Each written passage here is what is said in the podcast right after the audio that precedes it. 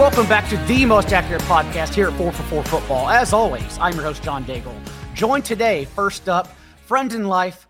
We know him as the one who's been doing the projections and the rankings on the site for everyone as the calendars turn to July. It is none other than John Paulson. Paulson, how are you doing today? I'm doing good. I got my Scott Fishbowl in and out shirt on, so I'm getting ready for that draft and uh, excited to talk some fantasy today. This is we're, we're July 4th is the start. I've said it before.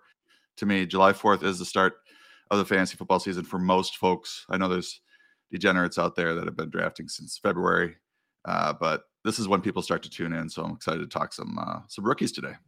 That other voice you heard was good friend in life as well, co-owner of Football Guys. And what is what is the Sigmund Top 100, Top 200? The you Bloom expand 100. it every year. The Bloom Right. 100. Thank you. Okay, that of course is Sigmund Bloom. How are you doing? great and i think john's absolutely right. This is when uh the people that make it look there are those of us that would be uh talking and exchanging all of our takes even if there was no fantasy football industry. That's kind of how it was 20 years ago right john? Uh and then there's the people that actually have made us into an industry. A lot of those people are waking up from their rip van winkle from football which is good. Don't be like us. Cecil likes to say you you, don't have uh, you have a life we don't you know so although on the John Daigle show, I think you're, you're actually learn a lot about life. Looking forward to that. Uh, everyone's waking back up, and uh, it's fun. It's fun to uh, for us to get the illusion that all this time we spend on all these takes actually matters. It does matter for a lot of people, and we're happy to serve them. The John Daigle Show will go wherever the winds take us Yeah. every Tuesday and Thursday at 11 a.m. Eastern for YouTube subscribers only. So for free, youtube.com slash 444. Subscribe there ahead of time. We're just going to talk about whatever. Both of you will definitely be on throughout the offseason. Having said that, I'm glad both of you mentioned that it is July and it feels like football season now because, Sigmund, you're actually going to be the guest of honor and what we're introducing the rest of the offseason for a front loaded segment and that is the riser and faller of the week. And I want to begin with the riser of the week and DeVante Parker. And I'm going to kick it to you first, Sigmund, because we've seen now the last seven days an underdog. DeVante Parker's ADP went from literally undrafted, which I don't quite understand, to 16th, 17th round, following that three year, $33 million contract. We're also getting reports out of OTAs that Bill O'Brien's main offense will be 12 personnel. So, for all the football nerds out there, one running back, two tight ends, and that means only two wide receivers on the field at the time. So, your thoughts on DeVante Parker and everyone's favorite going in the 13th round, Tyquan Thornton? Yeah, well, Thornton, especially if we're talking about best ball, is more interesting because he's a big play threat. DeVante Parker, um, you know, DeVante, DeVante Parker went from like when they're like defibrillating his fantasy uh, lifespan to they got a pulse. There's a pulse now because they signed him to that extension.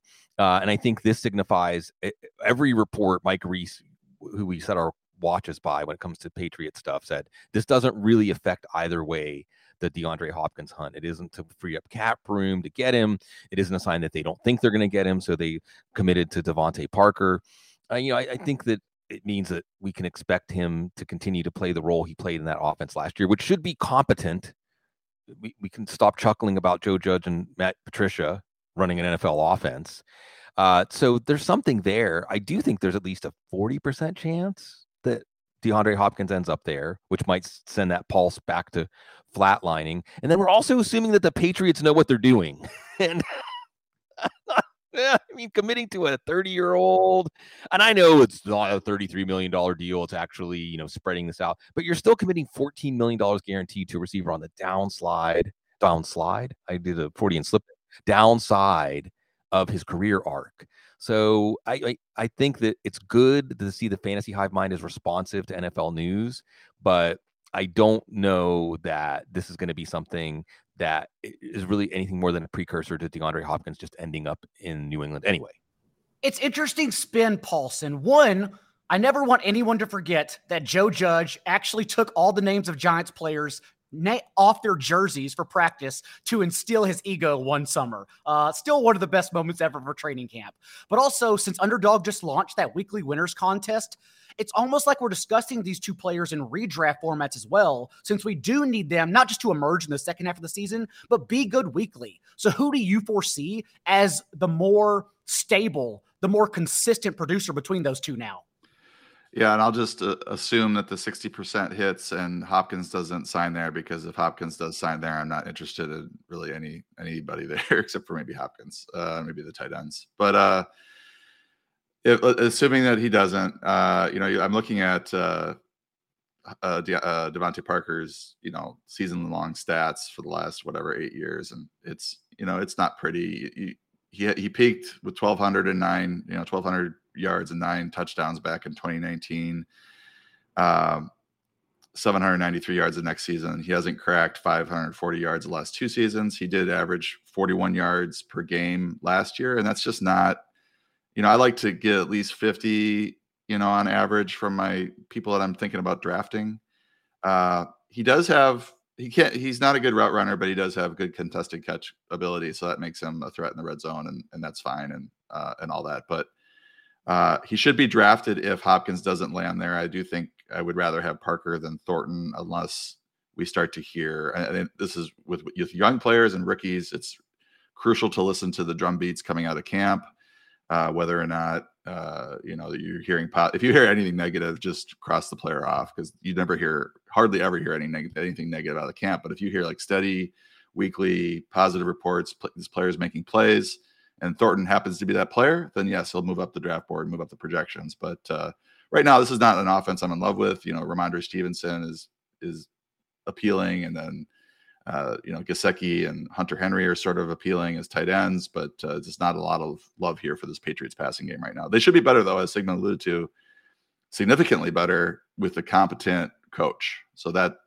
that's good, and I think that's going to be good for Mac Jones let's assume Hopkins does sign there, Paulson. Who do you think would lose out in two wide sets? Do you then assume Parker would start on the boundary since Parker last year did run 19 more routes from 12 personnel than Tyquan Thornton did. Thornton, who really didn't even emerge until week 17, which is what everyone remembers since it happened in the best ball championship. If it's 12 personnel and you've you've signed Juju Smith Schuster, uh, is he one of the is he one of the receivers? And then you have Hopkins. He got fourteen now- million guaranteed as well, like uh, or sixteen million guaranteed. Parker just got fourteen million guaranteed on that new extension, so it's very competent money compared to Thornton. Yeah, and you're looking at it, he's a sl- mostly a slot guy. So mm-hmm. how does that all work? Uh, how do you do 12 personnel with Schuster as in the slot? It's possible. I guess there's formations you could run with that. But how does I, it work, Sigmund? Yeah, I want to interject here and say again, yeah. why are we assuming the Patriots know what they're doing? Well, how much money did they throw at Jonnu Smith and Nelson Agholor a few years ago? Yeah. They're not even on the roster. So, I mean, it's good. We should be going through the exercise, and it's going to shake out in some way if it's at least baseline functional efficiency. But you're right. How do these pieces fit together? There's some speculation that they were going after Hopkins because Juju's knee's not right yet. Um, I'll even throw a name out there, Demario Douglas. Remember what Jakobi Meyers did? You know, this is a guy that, that they know – and he's got those quick uncovering skills from the slot. I don't know why we should think that Mike Gesicki is going to endear himself more in New England than he did in Miami with his lack of blocking ability. So I, I just think that there's a lot more questions than answers, and it isn't like the payoff is that big if you get the most valuable player in this offense. Even Rhamondre Stevenson, you hear Rhamondre saying, "Well, I wore down as the year went on last year. Ty Montgomery's healthy for now. I think Pierre Strong is interesting if they keep that outside zone stuff they were trying to install in that weird experiment. Um, he certainly popped, but you know it, it's the Patriots, and the bottom line is I, I don't assume that they actually have a coherent, internally consistent plan on offense. I still, since you both touched on tight ends, though, do not want anyone to forget about Hunter Henry and the last round on underdog. We are just last year tied for the team lead in red zone targets with Jakobi Meyers. We're only two years removed now from Hunter Henry with a career high nine touchdowns, uh, also career high in points per game. So I want to be right back on top of Hunter Henry and not double discount him in a brand new offense. The riser of the week, though, at underdog, I think is Dalvin Cook. Only four spot ADP bump from 83 to 87. But what's happening, Sig, is it's a gradual fall. And that gradual fall will only continue the further he remo- is removed from being signed with a team. We know reportedly he has an offer from Miami. It sounds like the Jets are out. But what are your thoughts on what to do with Dalvin Cook right yeah. now in best ball? Yeah, Cook and Hopkins are both interesting because it didn't seem like uh, if Hopkins, the fantasy hive mind reacted that quickly. You know, he was falling a little bit, but he was a third round pick that was falling like early. It can't be a good thing when a guy gets released, right? How can that possibly be a good thing for fantasy football? I mean, maybe we may look back in hindsight and say it ended up being a good thing, but when we're doing adjusting our range of outcomes, so with Dalvin Cook, I think with both Cook and Hopkins, the bottom line is they're not getting the market that they were expecting. They're not, they're adjusting their expectations down, maybe hoping that intervening events creates a market for them, injuries or something like that. But with Cook, even if he goes to Miami, and I understand that's ideal, right? Because they have a good running game. They haven't had someone that really can consistently harvest the value of it. I'm still more interested in De'Von Achane. I'm more interested in getting players on the upslope side of their career arc than the, the downslope side, especially when the NFL is telling us in a booming voice with Cook, we're not interested, right? I mean, he's going to get what, guys? Two or three million dollars?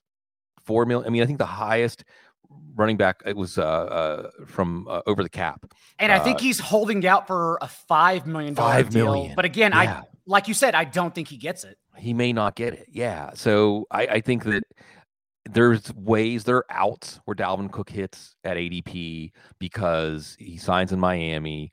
Raheem Mostert can't stay healthy. Jeff Wilson can't stay healthy. De'Von Achane is used in some specialized way, and he takes advantage of just how Miami's scheme distorts defenses and and really fits well with that. But I also think there's a, a, a hidden message in the fact that we know he got an offer from Miami. He didn't take it. He wasn't good enough to take, even going back to Miami. So I, I just think that that is a good start for his fall. But I think that once people really absorb and get past the name brand of Dalvin Cook, he should be falling more. Any hope for Dalvin Cook as a top 24 running back anywhere, Paulson? Yeah, I mean, I think there's hope. I think Miami has there's hope that he can finish that high.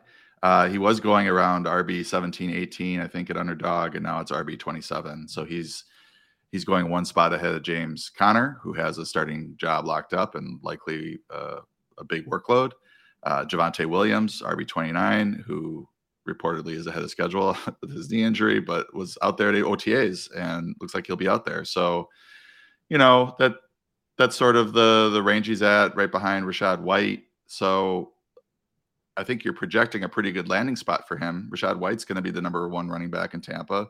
James Conner is going to be the number one running back in Arizona. Javonte Williams is going to be the number one running back in Denver. So you're assuming that he goes and is the number one running back in Miami. I think that's where he's being drafted right now with some talent around him. Uh, that's probably going to get rotated and used uh, specialized ways. Uh, and you'd, you'd have to hope, uh, as Sigmund said, that you know there's some missed games maybe from Mostert or from Jeff Wilson, and we, we get Cook into a 15 to 17 touch role in order to land in that top 24 at the end of the season both weekly winners and of course best ball mania 3 million to the top 500k to the regular season first place prize all happening on underdog today. Now sigmund we've talked about best ball it's time to talk about the redraft streets because, as you said, everyone's tuning back in and they need to know how to treat rookies for redraft leagues. Skyy Moore was probably dropped within the first three weeks last right, year, right. unlike best ball teams when you're stuck with him. Christian Watson on shallow benches, there's no way he saw the light of day on home league rosters before week 10. He may have been drafted, but he was dropped as well. And that's why you have to handle these things differently. And I want to start with Bijan Robinson because right now in best ball, he is being treated as a top two, top three running back in the first round. Do you view him as such as a first round pick in redraft leagues as well? Yeah, absolutely. And I think I can make a blanket. We don't often make blanket recommendations.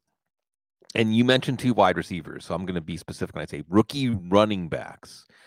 I, I don't think there's a rookie running back that's valued correctly right now in redraft. I think they're all undervalued, which is strange because we should love the allure of the unknown, right? That's something that we should be drawn to. And yet you can go down the list, guys Robinson, Gibbs, Charbonnet, Achane, Chase Brown, Tank Bigsby, uh, even Izzy Abanikanda. Like you can go right down. And if you're just looking at the range of outcomes and the possible impact they can have in redraft fantasy football, none of them are priced correctly right now. And with Robinson, I think it's just as simple as this team's going to be really good at running the ball, really good. Uh, he's going to get as much work as he can handle, which is a lot. He's going to get lots of work in the passing game. And the other thing is, I think we're all probably too low on Atlanta's offense. And there's this eye of the beholder stuff are almost like an optical illusion because oh yeah uh, arthur smith was so so run dependent but that was because marcus mariota was his quarterback. Marcus Mar- mariota was about as bad as a quarterback has played any year that i can remember. It's like if nathan peterman started like nine games or 10 games or whatever mariota did last year it was more than that like 13 it was 23 pass attempts per game with mariota 28 with desmond ridder a third round rookie. So what if Arthur Smith is just rational and saying, well, this is what I can do with this personnel.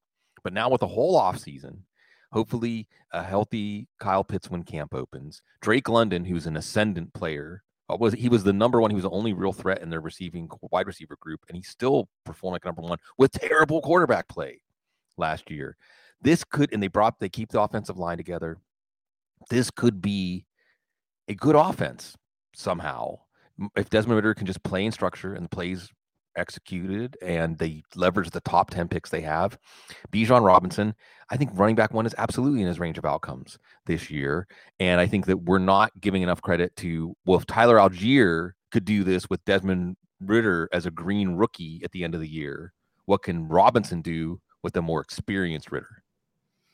A good offense in a bad division. And the sneaky part, Paulson, is all of the defensive upgrades they made, at least on paper. Jessie Bates is one of the best run defending safeties the entire league. And the fact that they could, they could bring him over with David Onyemata and Kaden Elliss, both who are familiar with Ryan Nielsen, DC Ryan Nielsen's scheme from New Orleans, there is there are, is a lot to like here in again a weak division. So maybe Atlanta's running the ball and padding leads. Your thoughts on Bijan and redraft leagues?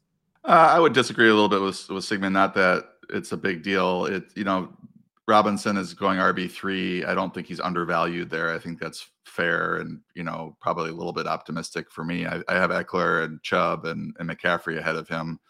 Um, just because we know how those players are going to be used. They all have competent quarterbacks, competent offenses, uh, and we're, we're not exactly sure the Falcons do. We, we think they might, and uh, maybe we're underestimating them. But um, I think it's a, I, I would probably be passing on on Robinson for those other three at this point, but certainly a lot of upside. And, and Sigmund's right in that he's got RB one overall upside. Um, but so do, so do these other guys. Another running back you already touched on, Sigmund, is Jahmyr Gibbs. Yeah, yeah, yeah. Someone who we also view as undervalued. The Lions, of course, without Jamaal Williams, have every single carry from inside the five yard line missing from last year, and the most running back touches of any offense missing from last year as well. So between Gibbs and David Montgomery, there's a lot to go around. But what are your thoughts on Gibbs right now? Yeah, I think that he's a really exciting play in the fourth round.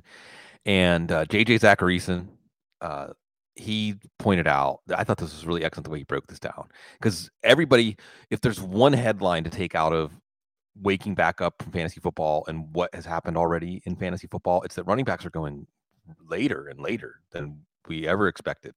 I think the stat that I don't think it was JJ, was someone else said that um, running back six usually goes last few years. I think it was Ian Hartitz. Running back six goes at the seventh or eighth overall pick the last four years. This year, running back six is going at the 18th pick. And that's just pushing running backs down the board. So that affects the old running back dead zone. What's the running back dead zone? Well, let's just say if you're taking running backs between the fourth and sixth rounds or so, you usually aren't happy with your pick. Um, and JJ broke it down and represented that actually the running back dead zone backs that we know more about that have had more uh, volume in the past, they're the ones that fail because they're in the dead zone because we know they're mediocre, but they get volume, right? You were just listing some of them off, right? Rachaad White, James Conner, these kind of guys where it's like guaranteed volume. Now the running back dead zone stretches farther because it's the running back drafting starts a little bit later this year, or it doesn't get up underway as quickly. Running backs in the dead zone that we don't know a lot about running backs in the dead zone who are on that ascendant, well, they've gotten in a small sample size, they've done well, or they're rookies, they tend to outperform ADP, right? So we're good at identifying players that should be drafted on speculative value, and that's Jahmyr Gibbs. What's really exciting about Jahmyr Gibbs, though, is obviously the Lions had a plan for him. I mean, they just were just zeroed in on him. They were going to take him. Lots, some say they didn't get a trade down offer from six, they would have just taken him in six. They maybe would have taken him ahead of Bijan Robinson. It's the fast track, it's the versatility, it's what Ben Johnson's doing in year two full under Ben Johnson. I think you're going to see this offense take off. They have a great offensive line. They have so many mismatches. Jahmyr Gibbs doesn't have to get more than 12, 13 touches a game. Four or five of those are receptions, and he's making some big plays to hit as a fourth round pick. And guys, I think it's very possible that both Montgomery and Gibbs could be hits at their ADP, knowing that this offense, I think, well, I shouldn't say knowing, this is me being presumptuous. I believe this is going to, I should say, probably continue to be one of the best offenses in the league. I think Gibbs in redraft leagues is immediate RB1 in PPR formats. Uh, I would imagine that's how they roll him out. Um, as I've been phrasing it all offseason, Paulson, D'Andre Swift averaged the eighth most targets among running backs for a team that hated him. And now they actually drafted a running back in the first round. And so I think the pass catching chops will get him there as a starter immediately. But your thoughts on Gibbs for redraft? Yeah, I mean, we remember draft night. It was odd we, we were all confused by what was happening based on what and rightfully so.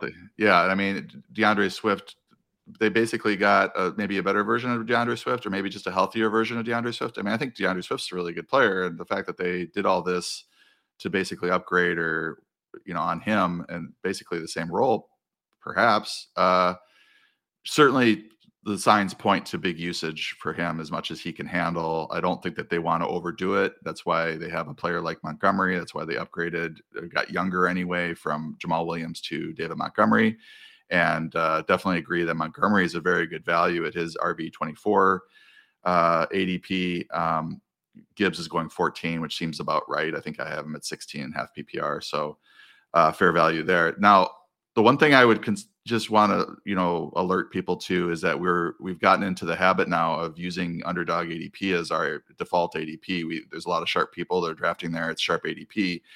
When when just your home leagues start, I don't this these running backs aren't going to be necessarily available in the fourth, fifth, sixth round uh, in, in a regular draft. I mean, RBs are, I think, are probably going to go earlier when the, the rest of the fantasy community sort of wakes up from their slumber and starts drafting. So, you know, if you're going into your home league hoping you're going to get maybe Aaron Jones at pick 54, it's probably not going to happen. So you just be prepared for that.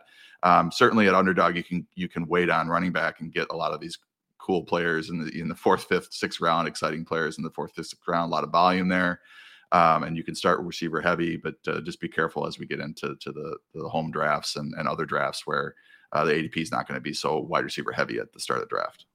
And we should expect more passing touchdowns, aka production for Gibbs, in my opinion, just because remember Jamaal Williams only scored the most touchdowns from the one yard line since 2015 because Amon-Ra St. Brown was somehow tackled inside the five yard line seven times. Like, how many times will he actually get wrapped up by the ankles that many times again? So, that also tells you be very high on Amon Ra in your drafts. And finally, another pass catching back that is more like the poor man's version of Gibbs, given his situation, in my opinion, is Zach Charbonnet. We've seen Kenneth Walker's ADP dip to RB 16 overall and underdog since Charbonnet was added by Seattle on day two.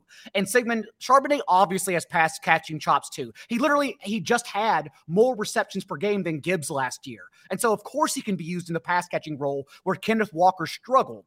Your thoughts on Charbonnet and that yeah. backfield as a whole? Yeah, yeah, yeah.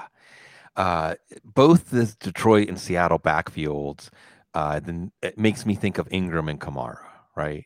And it, it, it just makes me think of it because we need to be open to the idea of a backfield giving us, if not two running back ones, two every week starts, and two players that can uh, you can have both hit again. And this one's even easier.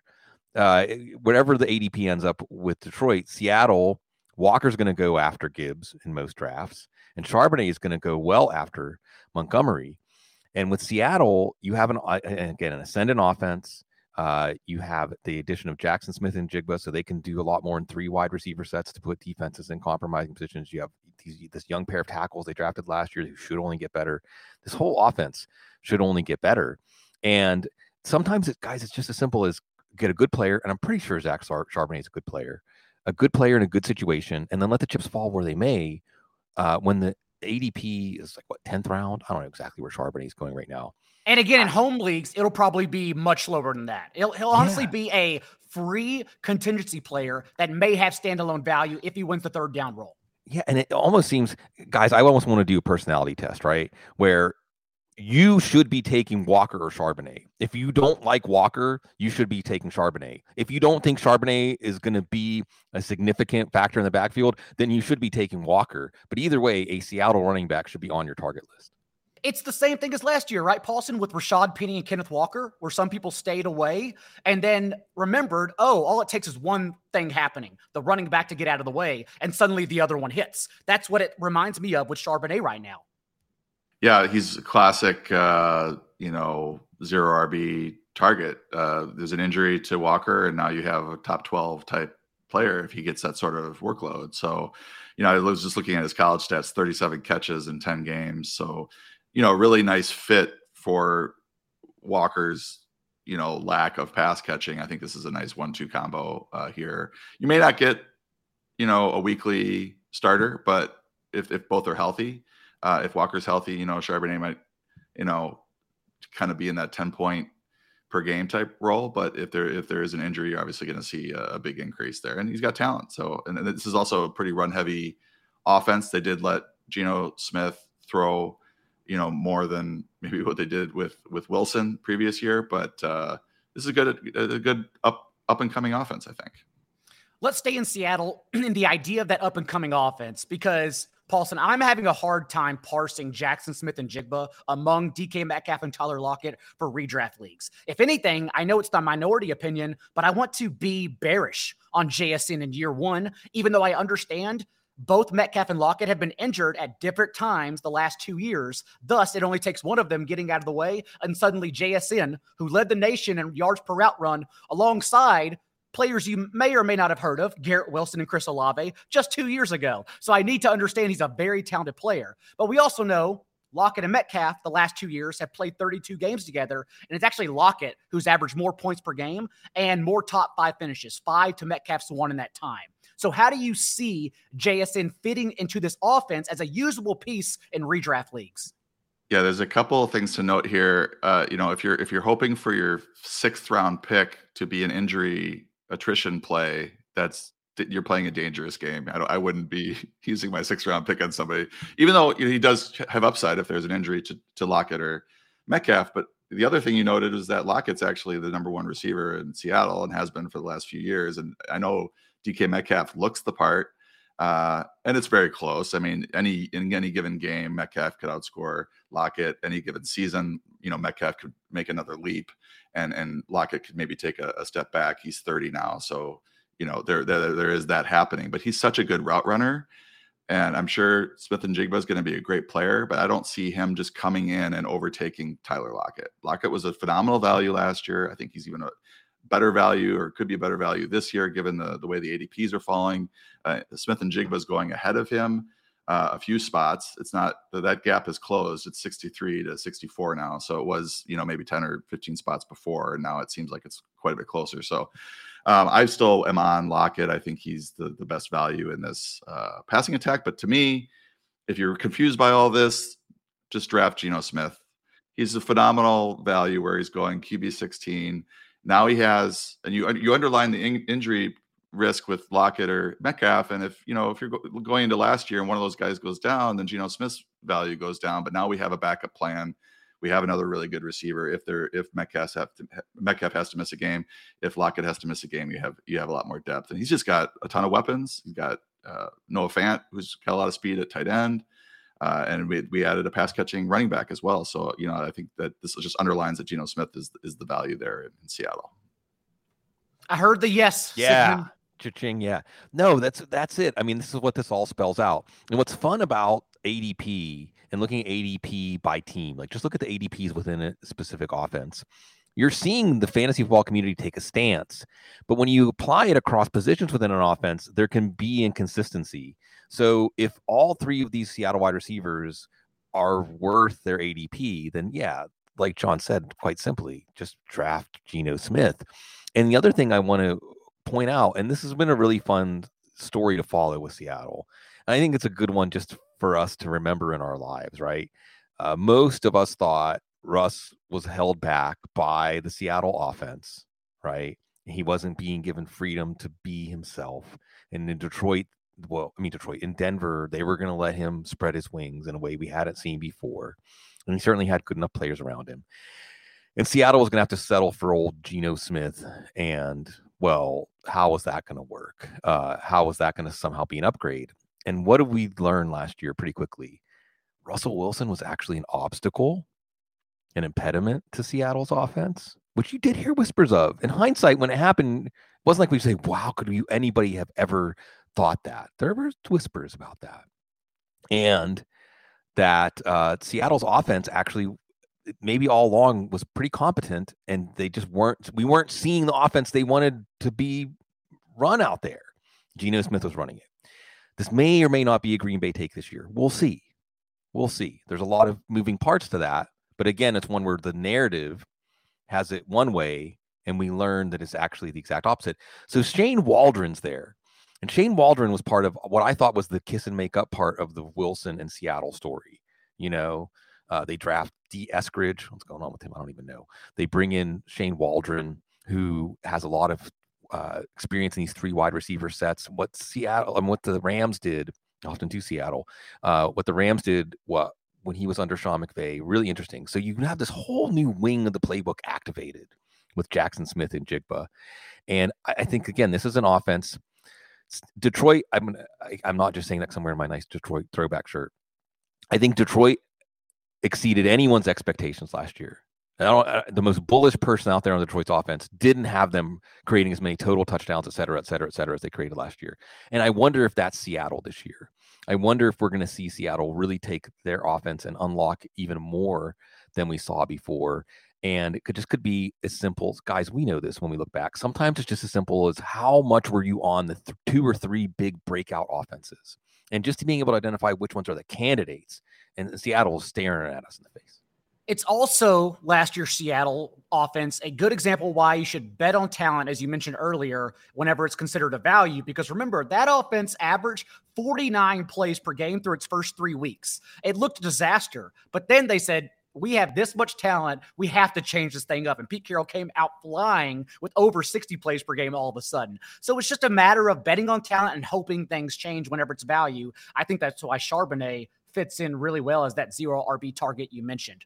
Another wide receiver who's standing out as a redraft option is Jordan Addison. Paulson.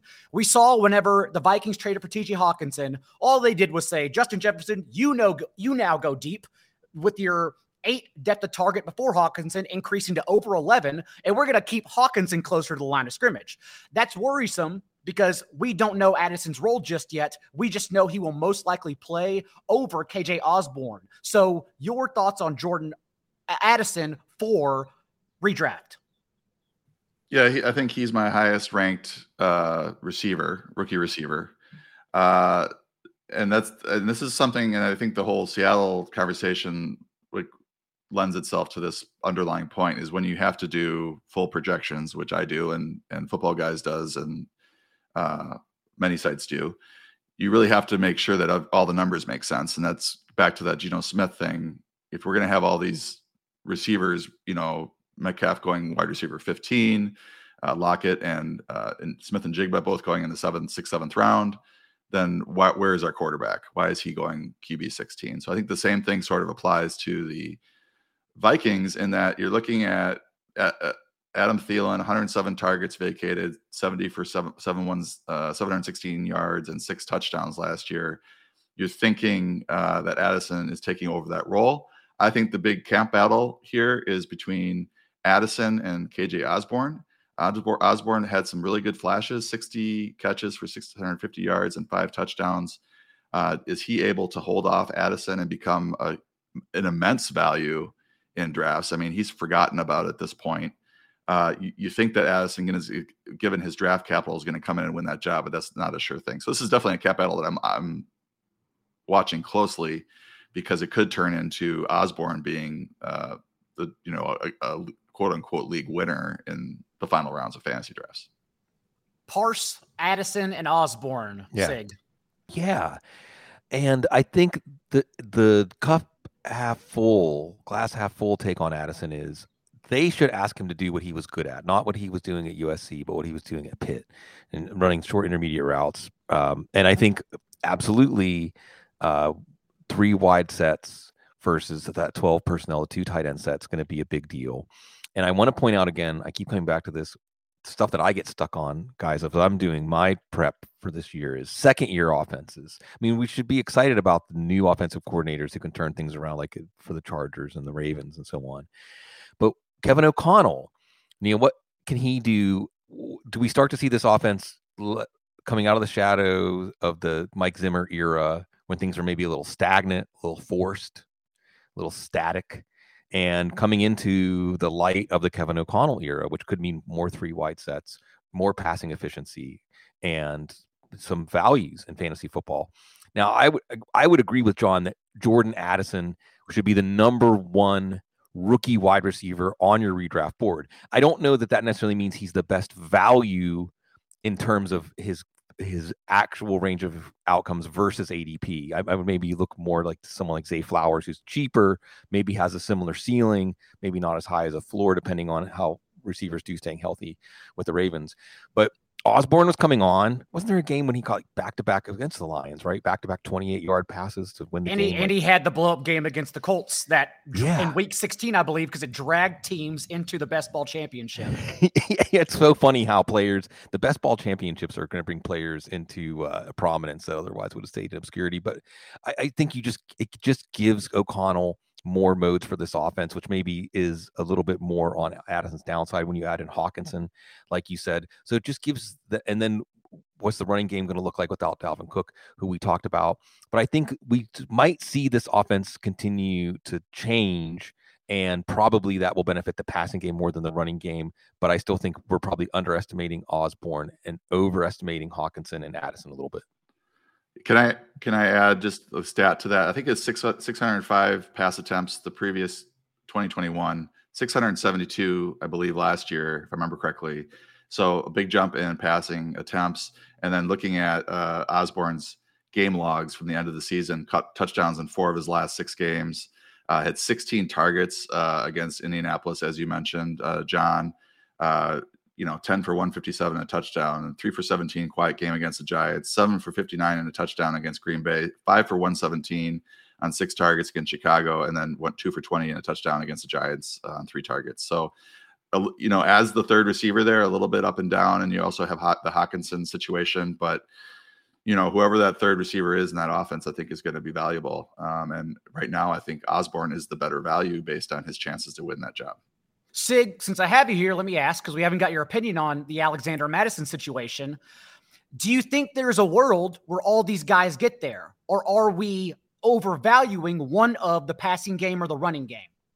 Well, there absolutely is a world where they all get there. Yeah, absolutely. And I think one of the things that stood out to me, fellas, and uh, John makes a really, really good point that we can get ideas based on ADP movement or lack thereof in the early degenerate drafting populations and how well is that going to apply to your home league more casual leagues? Well t- to be determined right? I believe alexander mattison's adp did not go up very much when dalvin cook was released right? Strange. it surged a few rounds but it was already going up. Uh, okay the, the right. argument especially for redraft leagues will be how much higher should it go? Yeah i, I would think in the typical year, he'd be more like a fourth round pick, maybe even sneak into the late third round, it's based on what he's done before, and that the, path is paved there. So yeah, he can hit.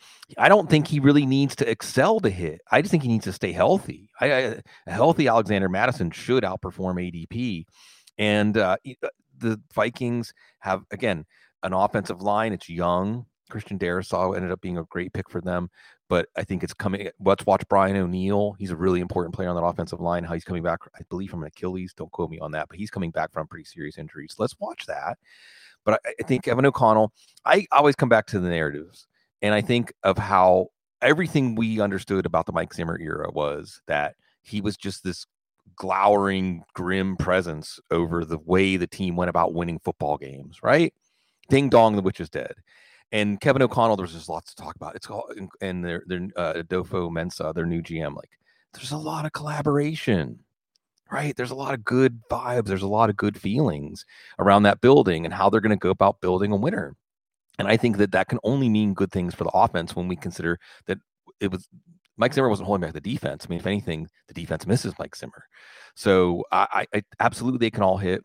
And especially when you put them side by side with some of these other offenses, and you see the delta between like their second wide receiver and other second wide receivers, their third wide receiver, their number one running back, their quarterback.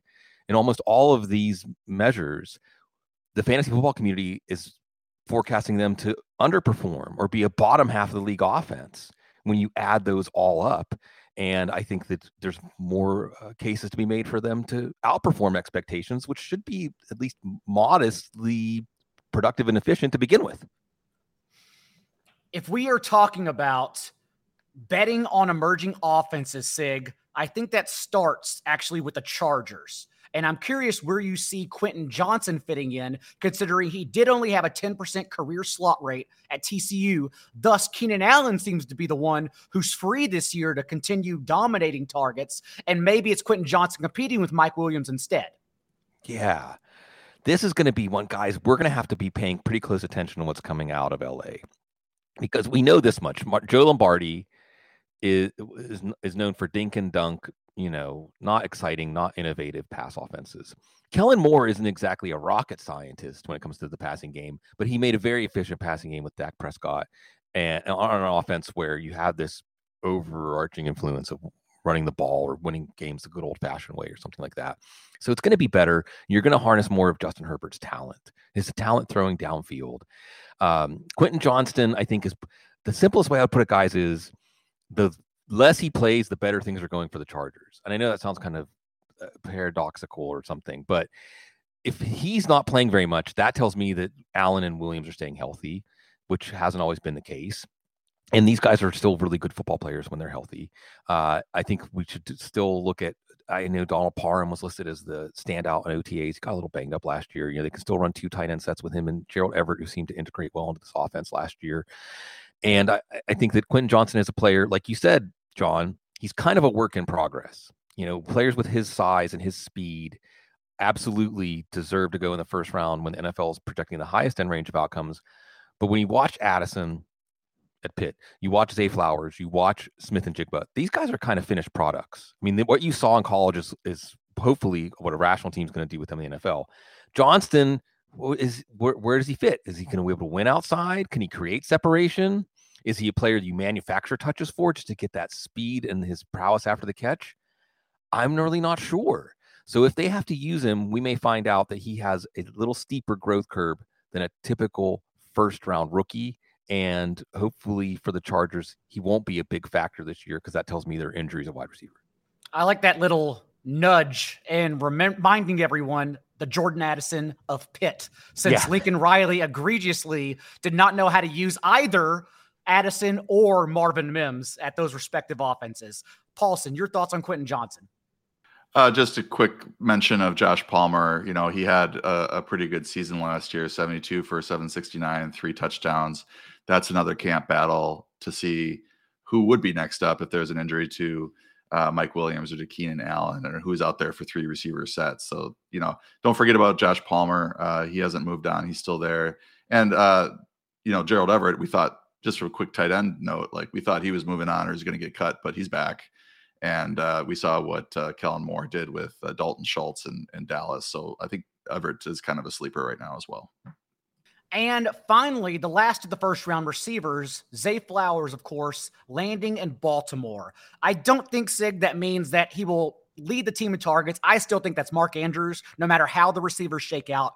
But obviously, 15 million given to Odell Beckham, up to 18 million incentives as well. A massive deal for a wide receiver on the open market this year, anyways, according to the market. And Nelson Agholor added to this offense. So, how are you handling Zay Flowers for redraft leagues?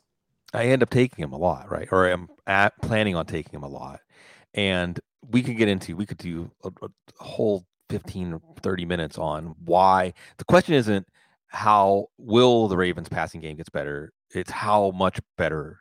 It, it can't possibly get worse.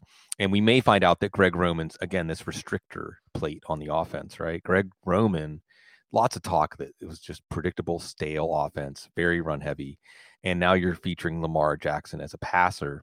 And then I think you just run the simulation in your head, right? Because eh, eh, uncertainty is something you can take advantage of. Like you talked about with the Walker and Penny backfield uncertainty. I think there's uncertainty about the Ravens receivers. I mean, eh, the number one wide receiver, and you're right, John. Maybe the answer here is Mark Andrews. Maybe the simple answer here is just Mark Andrews is going to send up to that t- Travis Kelce level, assuming he can stay healthy in a much better pass offense.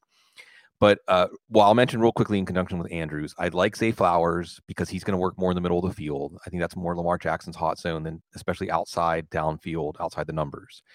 Um, but when you just run the simulation in your head, guys, Odell Beckham, Rashod Bateman, Zay Flowers, who's going to play the most games, right? Who's going to be the healthiest? Who's going to have the chance to actually hit their ceiling projection based on what we've seen in recent history? And Flowers is the cheapest. And I think sometimes a really simple rule when we overthink things in fantasy football gets simple. When there's an uncertain situation, take the cheapest option. Just take the cheapest option. But we know this is going to be a much better pass offense. There's going to be ways for us to profit from it. So I think the answer is yes. Just which yes. Uh, I, I'd like Flowers. And if we're talking about an upgrade in the offense, we have to remember that Zay Flowers wasn't just a gadget receiver in college. Like he had 309 targets since 2020. So he dominated targets and also, not but, and also got used as a gadget player, like the kind of player we want Chase Claypool to be used at on motions, jet sweeps, and 34% of his routes in the, his career coming from the slot. So he did all that and got targets. So I think to me, Paulson, I don't want to treat Beckham and Agholor as you know permanent roadblocks. I think they're just waiting to get run over by Flowers personally. There's a lot to unpack with the Baltimore change in offensive philosophy and like how much more are they actually going to throw? How much less is is Lamar Jackson going to run? He's already indicated that he's expecting to run significantly less than last season. Uh, so if we, I don't know that we can get to a point where this Ravens passing attack is able to support Mark Andrews, Odell Beckham, Rashod Bateman, Zay Flowers, you know, on a weekly basis, but maybe it can, can support three receivers or at least two. Um, the question I, I guess would pose to Sigmund is what if, and this is the case at underdog right now, Rashod Bateman's going wide receiver 45, Zay Flowers is going wide receiver 46, and Odell Beckham's going wide receiver 53. oh, so well, it's shifting. Yeah. yeah. So I, um, you know, and last we saw Beckham, and I like to pull up Matt Harmon's excellent reception perception data. 2021, he still had it in terms of being able to get open. All the success rates were still good. I think he's the most interesting to me. However, he's older. How many games are we going to get out of him? Rashod Bateman, can we trust his health? So these are all big questions. And yes, you would think that Zay Flowers of the three is the most likely to play 15, 16 games or more. Uh, and he might end up being the answer. But, you know, with Beckham going third, that's the guy I want. Yeah. Well, like I said, the answer is yes. So, so if we're being uh, honest about the top end range of outcomes for any one of these three guys, they're all undervalued. Um, and it's impossible, like you said, that all three or maybe even two of them are going to hit. But and it also can be, as my co-host Cecil Lammey says, windows, right? I mean, there might be four or five week stretch where Beckham, like out of the gate, Beckham's the guy that looks like he's going to be the league winner. Then Bateman shakes off the rust. Maybe Beckham gets dinged and he has a four or five week stretch, and then it's Flowers down the stretch, right? As he's not a rookie anymore or something like that. So I just think we have to be agile and just know that this situation is going to help fantasy teams win. You're just going to have to be tuned into it to know. And as far as the early speculative drafts, you just splash some picks around this passing game as long as those values stay low. And Bateman, of course, for those just tuning in, who dealt with foot injuries all of last year, already received a steroid injection into his foot at OTA. So something to monitor during training camp. I think the only relevant tight end for redraft leagues, let's say 15 round leagues, as rookie is Dalton Kincaid Sigmund. So let's start with your breakdown of Kincaid and that Bills offense, and then tell me if I'm wrong, because maybe you foresee Michael Mayer or Sam LaPorta also being an option. Yeah, the Bills are really interesting because it sounds like actually Trent Sherfield is ahead in the number three wide receiver role right now. They could have just drafted a slot receiver. They didn't have to draft a tight end in the slot. Right. And yeah. they did draft basically a slot receiver. I mean, Dalton Kincaid, when you look at why they drafted him, they drafted him for his passing game chops. So he's another one. I always like to quote Dane Brugler, who's fantastic on my show. He said he might be the best receiver in this draft, the best pass catcher, wide receivers included. Um, how does he get on the field though? And I, you know, a theme in what we're talking about, guys, that I think is something where we, as a fantasy community, we can help uh, inform people is generally when it comes to pass catching options, we maybe are a little too optimistic about the rookies, right? Instead of just Jaxon Smith-Njigba, think Tyler Lockett. Instead of Jordan Addison, think KJ Osborn. Instead of, well, I don't know if there's an instead of for Dalton Kincaid, but uh, there's also Deonte Harty, who they added. He adds an element they didn't have before. Khalil Shakir looked like a player who's deserving more playing time last year. And it could be a good problem for the Bills and a bad problem for us in fantasy leagues. But I want to talk about Sam LaPorta. So I think Kincaid, I think we got a little ahead of ourselves on Kincaid. And, and just Go ahead. And you you said there may not be an instead for Kincaid. Allow me to present to the table Dawson Knox as the sure. instead, who keeps getting lost. But if we're already assuming and we know that Kincaid's going to be used as a slot receiver, then we know Dawson Knox will also be on the field. And Knox, the last two years, tied in nine and tied in 12, literally tied right, in one right. in points per game. Also, the second most end zone targets at his position the last since 2021. So he's there and he's still relevant. So that is my instead proposal. Yeah, and I think what's funny about Knox is, I mean, there was a time, guys, Bubba Franks, remember Bubba Franks, like the touchdown dependent tight end. Oh well, but hey, touchdown dependent tight end's okay these days. When you look at what was on the waiver wire and what you were scrounging for, if you didn't have a reliable option last year, and yeah, Dalton Dawson Knox can still be that guy. And you're right about the instead there. It means it's still when they're in three wide receiver sets, Knox can go there. I just want to talk about LaPorta really quick. Um, and I keep uh, uh people follow me from show to show might uh, hear these quotes, but Thor Nystrom, who just just he's awesome. He brings so much enthusiasm and acumen to the work that he does. He said he was on my show that's it without Sam LaPorta, Iowa might have had one of the worst offenses in the last 25 years in Power Five schools. That's how important Sam LaPorta was in Iowa's offense. Uh, D- Detroit goes out and gets him.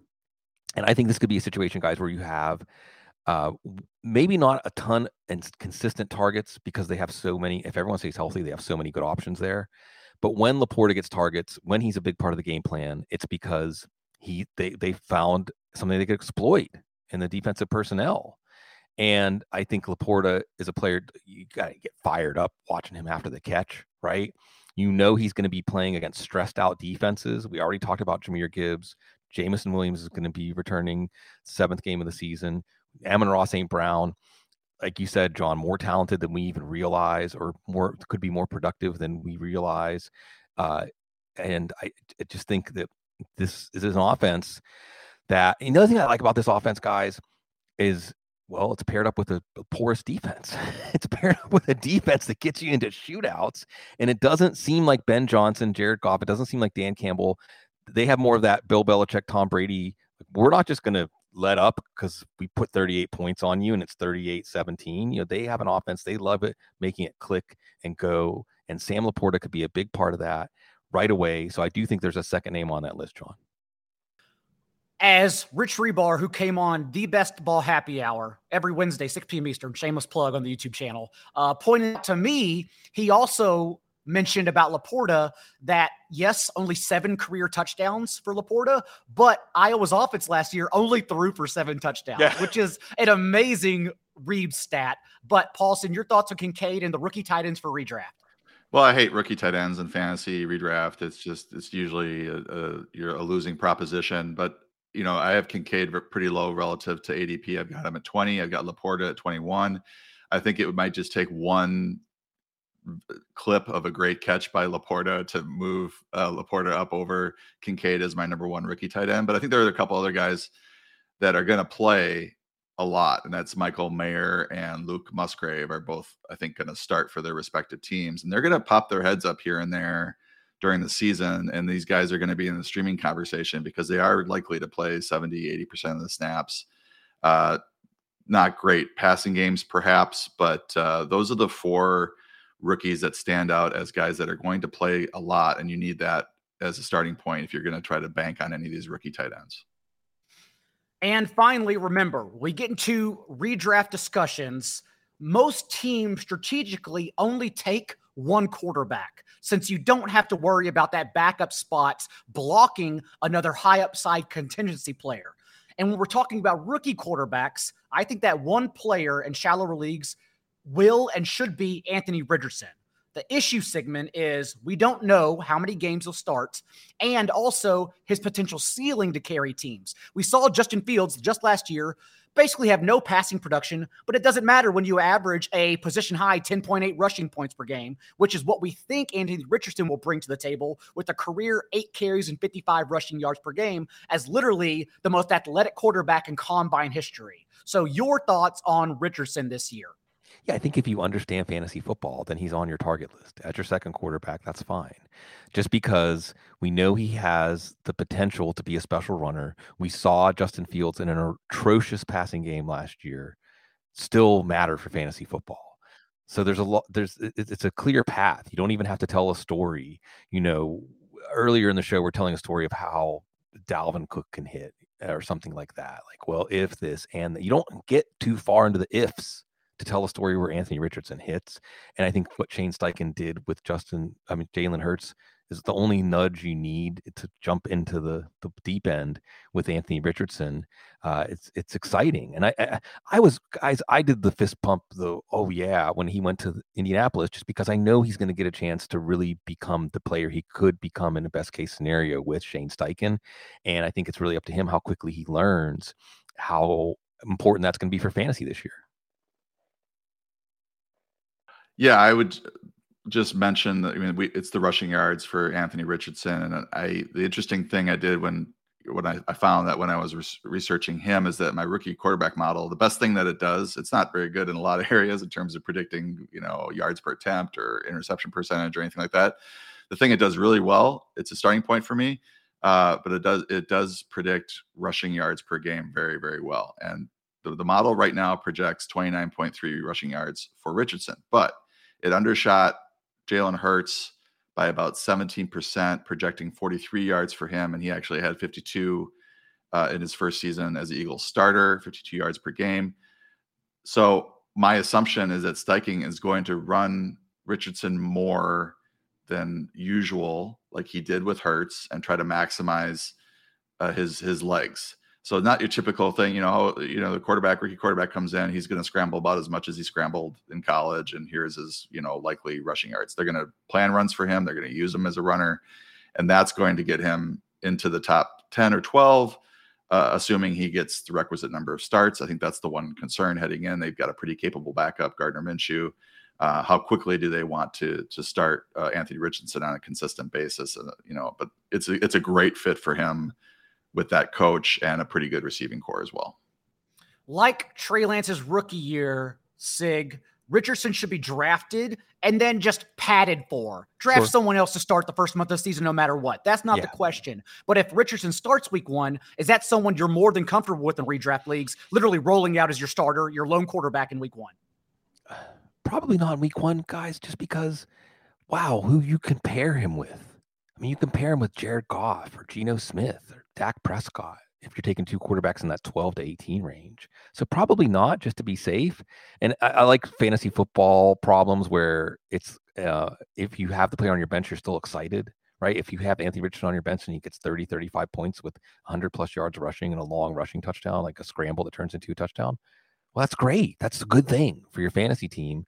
Uh, so I, I, really, I just want to talk about how good the quarterbacks are around him so that you don't have to make a hard choice when you're making him your quarterback too. Fantasy football problems, unlike Twitter problems, are exciting. You are correct. Yeah. Sigmund Bloom, tell everyone where to find the rest of yeah. your work oh, yeah, football guys, we're doing our thing, and everyone's waking up, and it's beautiful to get to do this, to get to do this with y'all, to, to be kicking around this fantasy football sandbox as long as we have, and uh, it's it's going to be great. Everyone, uh, like uh, all that work we've been doing all off season, it's going to make us feel relevant. It's going to make us feel like uh, everybody's listening because they are. And again, this continues to be that shelter or that safe place where at least when we're imagining our fantasy teams, everything else fades into the background. I was just at a get together with friends yesterday for 4th of July, Paulson, and the wives, the husbands, the boyfriends, all they did was talk about adding extra podcast into their daily regimen now because the time has come. Absolutely. This is this is one of my favorite times of the year too because it's the, the it's not quite a sprint right now. It's more of a marathon. Uh, I'm able to relax, research each player. I'm writing up each player for the for the draft notes for the site, tweeting out some of the more interesting facts, getting my uh, 99 stats article together, and it's it's a low pressure right now. Uh, you get into August, you get into late August, you get into early September, and things are really ramping up. Everybody's got a million questions, but right now is the time to do as much research as you can. Start catching up with what's going on with these different teams. Start, you know, subscribing, resubscribing to your favorite podcasts, and uh, just get a you know a baseline set of information as you head into uh, mid July and uh, early August youtube.com slash four for four for all the other items you will not see on your podcast feed. But until then, we'll be back next week, and you know what to do. Be a little bit kinder to what's required. See you next time.